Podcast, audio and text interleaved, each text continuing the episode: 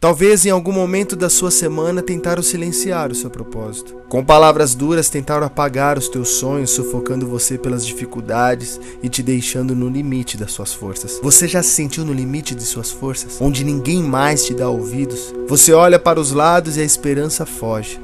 Tempos de angústia, eu diria. Eu quero te dizer algo. Aguenta firme. Esse não é o final da história.